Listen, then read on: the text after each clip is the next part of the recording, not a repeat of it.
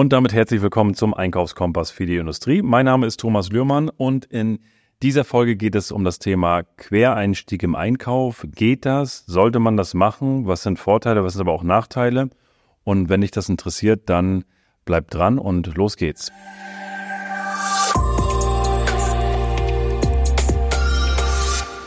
Ja, und diese Folge ist eine Interviewfolge und ich habe zu Gast die liebe Sophie, Sophie Schörling. Sie ist bei uns im Haus im, verantwortlich für den strategischen Einkauf. Und wir sprechen heute über das Thema Quereinstieg im Einkauf. Und damit herzlich willkommen, liebe Sophie. Vielen Dank für die Einladung, Thomas. Ja, das Thema Quereinstieg im Einkauf nehmen wir deswegen gerade auf, weil wir natürlich, also A ist das, ich denke, global auch eine, eine Thematik, Fachkräftemangel und Co. Wir haben das jetzt aktuell gerade auf der Agenda und deswegen habe ich gesagt, Mensch, lass uns das Wissen mal teilen, was wir gerade sammeln, denn wir haben auch gerade im operativen Einkauf jetzt einen Mitarbeiter, der als Quereinsteiger in, an die Position gekommen ist. Und das hat natürlich auch Vorteile, das hat natürlich Nachteile. Das hat Vorteile, wenn du sagst, Mensch, ich hole mir einen, einen fertigen Mitarbeiter vom Markt, der schon jahrelang Einkäufer ist, der bringt natürlich auch noch Impulse mit rein. Wir haben uns aber dafür entschieden, intern einem Mitarbeiter eine Aufstiegschance zu geben und gesagt haben, Mensch, komm, ähm, komm da mal rein und wir, wir gucken mal, wie es funktioniert. Wie, wenn du jetzt so deine, du warst ja auch schon mal im, im anderen Unternehmen und hast dort auch schon Einarbeitung gesehen, wie, den, der Unterschied von, von der Einarbeitung von einem, ich sag mal, wenn du so willst, von, vom Profi-Einkäufer zu, zum Quereinsteiger. Was ist da grundsätzlich der Unterschied oder wo würdest du sagen, wo, wo muss man da ein bisschen, muss man da ein bisschen langsamer sein oder die Inhalte noch vertiefen oder mit anderen Inhalten kommen? Wie, wie, wie machst du die Einarbeitung beim Quereinstieg? Also grundsätzlich muss man ja sagen, Einkauf ist ja keine Ausbildung.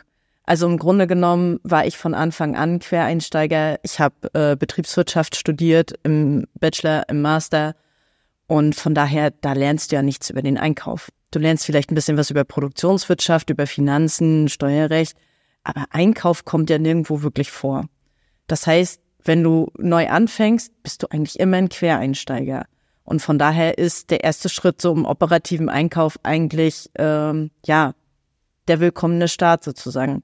Ich habe damals tatsächlich auch als Praktikantin und dann als Werkstudentin im operativen Einkauf damals angefangen und ja, na gut, Ganz zu Anfang ist es ein bisschen langweilig mit vielen äh, Ich pflege ABs oder Lieferterminabstimmungen. Aber auch ich bin da relativ schnell reingekommen. Krankheitsbedingt durch eine Kollegin musste ich eigentlich relativ schnell mitarbeiten. Und im Grunde ist das nur Aufnahmefähigkeit. Ähm, ja, na gut, eine gewisse Intelligenz setzt man jetzt auch ein bisschen voraus. Ähm, aber ähm, ja, hauptsächlich der Wille, das irgendwie hinzukriegen. Also es ist viel wirklich die Willenskraft zu lernen, die Sachen anzunehmen, ähm, ja, und im besten Fall natürlich gleich mit einer Optimierung um die Ecke zu kommen. Also Einstellung höre ich da raus. Also Einstellung ist wichtig. Also wenn die Einstellung stimmt, eine Grundintelligenz setzen wir voraus, aber grundsätzlich Hauptthema ist Einstellung. Der Wille. Ja, natürlich, das kaufmännische Verständnis äh, sollte dann halt auch gegeben sein. Also das ist aber, dafür brauchst du auch keine kaufmännische Ausbildung in dem, äh, dem Sinne. Also unser Kollege, der jetzt äh, den Quereinstieg gemacht hat, ist ja auch kein Kaufmann gelernt. Aber das kaufmännische Verständnis ist trotzdem vorhanden. Also deswegen die Ausbildung ähm, Kaufmann ist jetzt auch nicht so, wo man hundertprozentig sagt, das muss sein.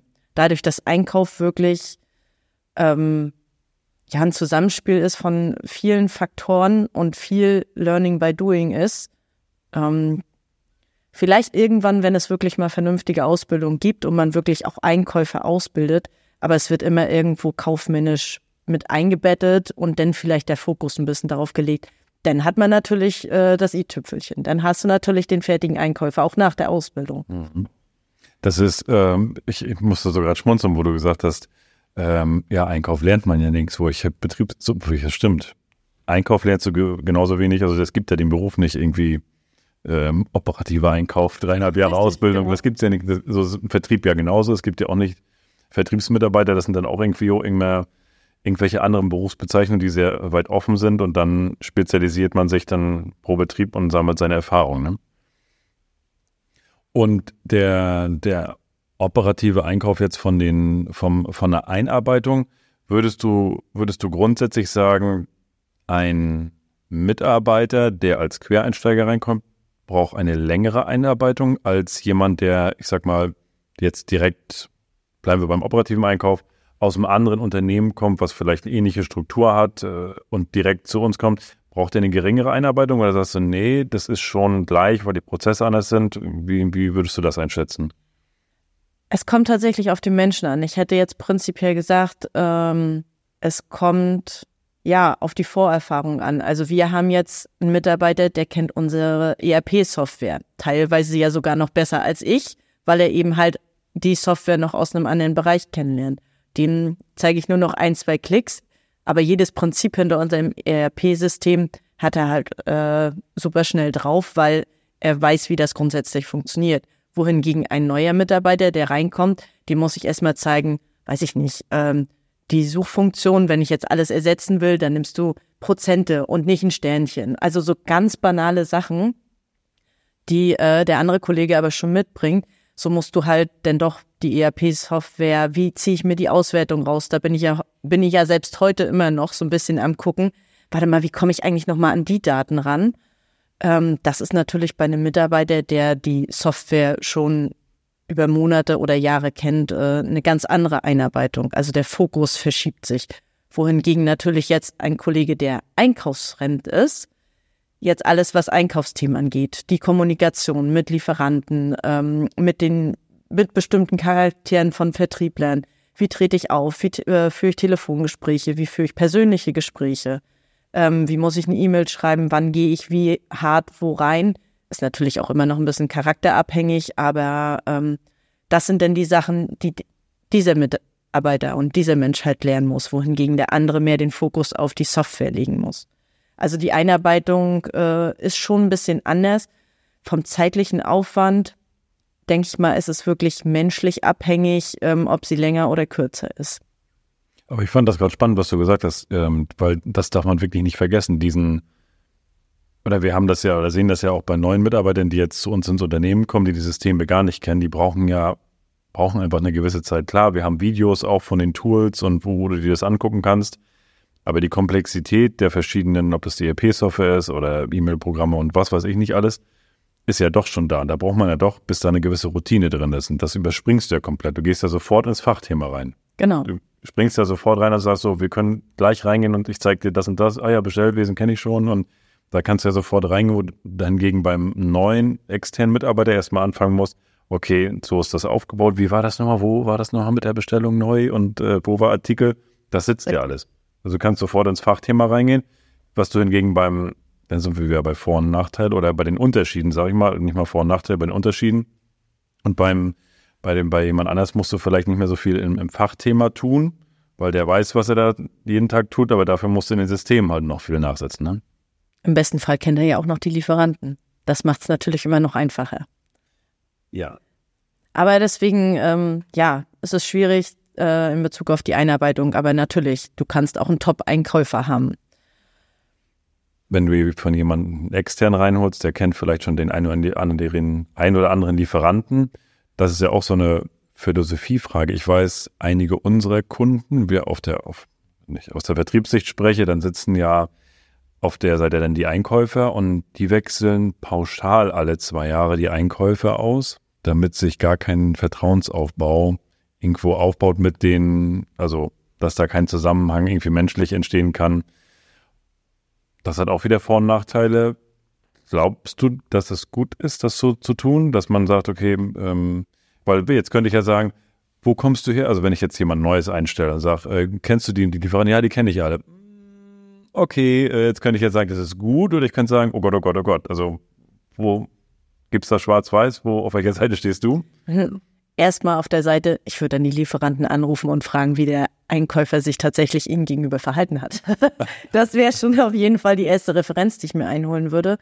Ähm, ich kenne das tatsächlich auch ähm, aus meiner früheren Zeit bei einem anderen ähm, Unternehmen, wo ich mit asiatischen Unternehmen zu tun hatte, vor allem im Blechbereich. Die haben das wirklich ganz knallhart durchgezogen und einmal komplett durchgetauscht. Ich glaube alle drei Jahre, aber äh, auch das gleiche Prinzip. Ja, natürlich, man hat eine gewisse Befangenheit und äh, ab einem gewissen Punkt. Es kommt natürlich jetzt auch darauf an, was die Firmenpolitik grundsätzlich ist. Wie der Chef gerne ähm, sein Unternehmen geführt haben möchte. Ich grundsätzlich finde das eigentlich ganz gut. Es sollte aber immer mal wieder so ein kleiner Blick drauf, ge drauf geworfen werden. Beispiel, ich habe zwei Lieferanten, liefern ähnliche Produkte, auch ähnliche Qualität, also so wirklich lieferantenbewertungstechnisch sind sie auf dem gleichen Niveau, auch Preise und Co. So, jetzt sage ich aber, der eine ist äh, wesentlich angenehmer als der andere. Jetzt weiß ich als Stratege, ich brauche aber beide. Also ich kann nicht den einen runterwirtschaften und den anderen nur behalten, weil der mir ein bisschen sympathischer ist. Das funktioniert nicht. Das heißt, ich muss immer den Blick drauf haben und sagen, strategisch gesehen möchte ich beide haben. Das heißt, da muss der operative Einkäufer durch und trotzdem beide gleichmäßig vergeben. Wenn Sie natürlich Qualitätsunterschiede oder Preisunterschiede haben, ist es natürlich eine ganz andere Argumentationsbasis.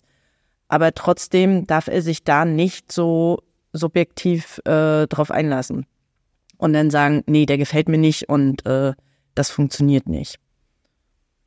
Okay, das ist so ein kleiner Exkurs, wollte ich noch mit aufschnappen, weil wird ja auch in einigen Unternehmen viel gelebt. Nochmal zurück auf Quereinstieg und versus ähm, Fachmann von der, vom, anderen Unternehmen.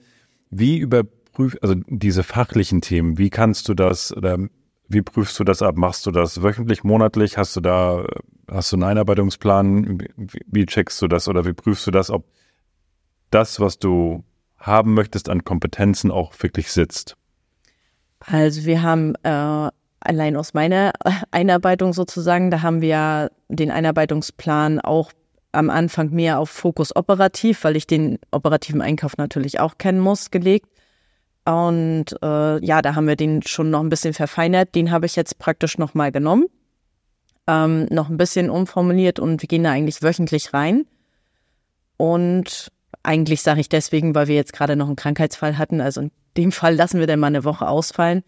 Aber wir gehen da wöchentlich rein wir haben ja gesagt, dass wir die ersten vier Wochen bis Weihnachten gucken wollen, ob das halt mit dem Quereinstieg von beiden Seiten aus passt. Das heißt, da war der Fokus eigentlich drauf gelegt, dass wir sagen, von allem wenigstens mal gesehen.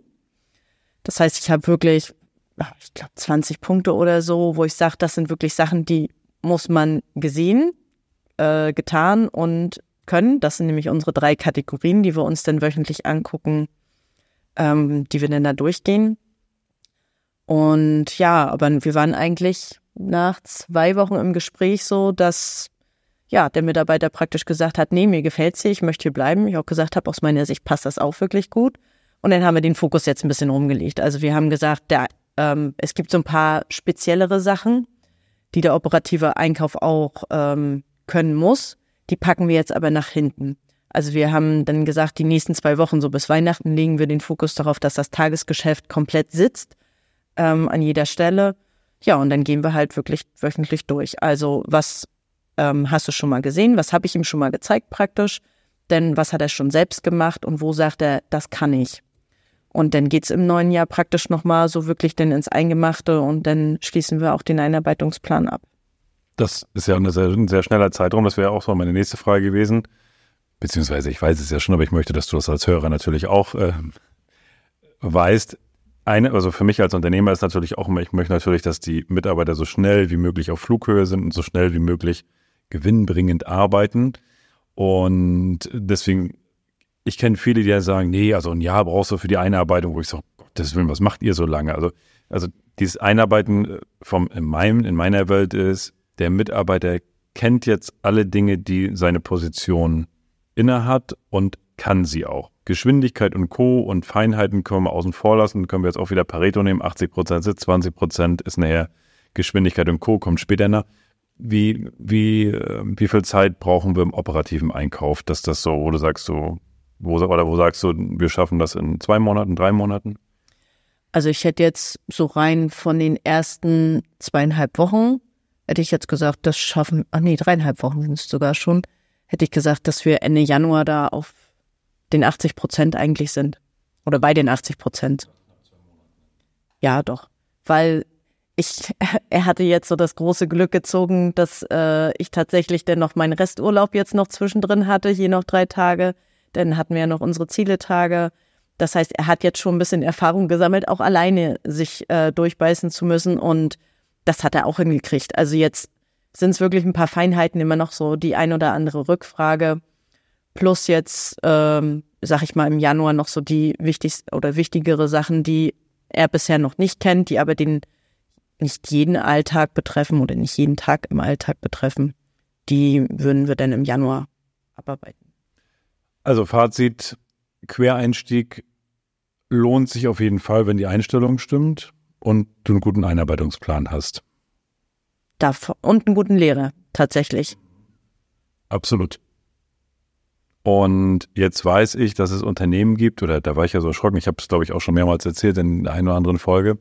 Es gibt Unternehmen, wo da findet gar keine Einarbeitung statt. Kennst du das aus der Vergangenheit? Also, dass du sagst, also ja, ich habe mich, bin als, habe mich in die, also auf die und die Position beworben, bin dorthin und dann gab es keine Einarbeitung oder wie, wie sieht eine andere Einarbeitung aus? Weil wir machen das bei uns natürlich jetzt mit, mit einem Einarbeitungsplan. Es gibt Videos, es gibt, äh, wo du dann wirklich siehst, was, was du, wie die Software funktioniert, wo du nochmal nachgucken kannst.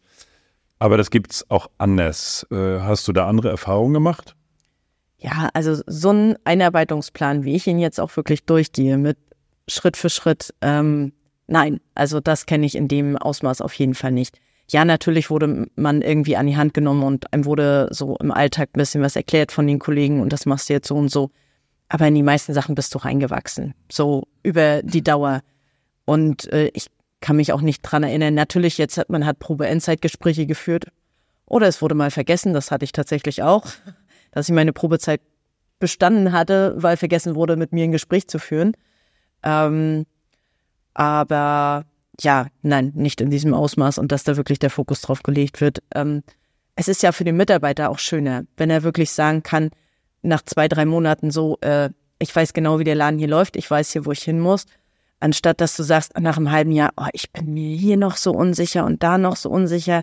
Also das steckt ja auch nicht gerade das Selbstbewusstsein vom Mitarbeiter. Also von daher ist das in diesem knackigen Format schon auch das, was mir sehr gut gefällt. Und dann kann ich halt auch entspannter innen laufen lassen. Ich, ähm, also ich würde jetzt lügen, wenn ich sage, wir machen das schon immer so, aber auch wir haben ja damals nichts anderes gemacht, als guck dem Kollegen mal über die Schulter, guck mal, wie der das macht. Und dann hast du irgendwie so ein bisschen geguckt und nach einem Jahr äh, kamen dann irgendwie noch Dinge hoch. Nö, das hat er mir aber anders gezeigt. Das hat er mir anders gesagt. Und dann waren immer so eine Bildungslücken so dazwischen. Und deswegen glaube ich, ist es auch, oder hat sich das enorm bewährt, wirklich einen Plan zu machen, wo man abhakt und dann auch wirklich engmaschig zusammensitzt. Und jetzt wieder aus der Unternehmerrolle.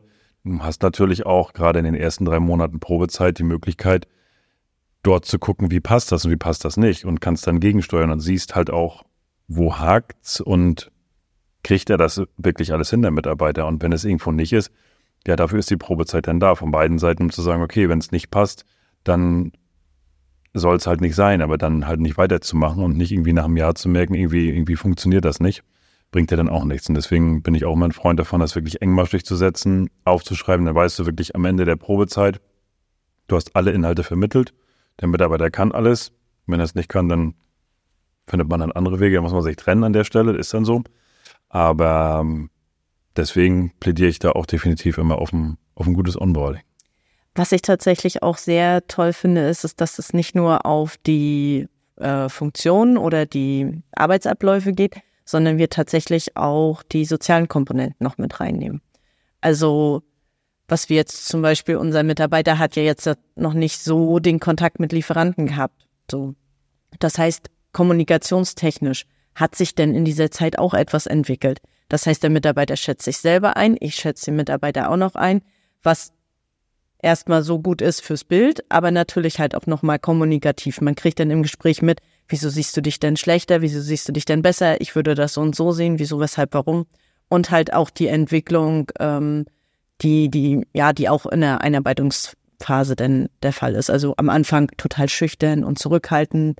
Und äh, ja, nach drei Monaten, ich bin der Draufgänger, ich weiß, äh, wie der Hase läuft und da merkt man ja dann auch, die Mitarbeiter sind angekommen. Von daher, die soziale Komponente finde ich auch immer sehr wichtig tatsächlich.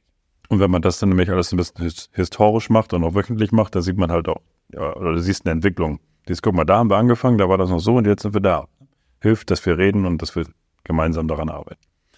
Sophie, ich danke dir. Das war jetzt eine äh, ausführliche äh, Podcast-Folge zum Thema Quereinstieg Ja und Nein. Und äh, was ich äh, hier nochmal rausgenommen habe, ist für mich, oder was mir nochmal bewusst geworden ist, es gibt gar keine Ausbildung im Einkauf.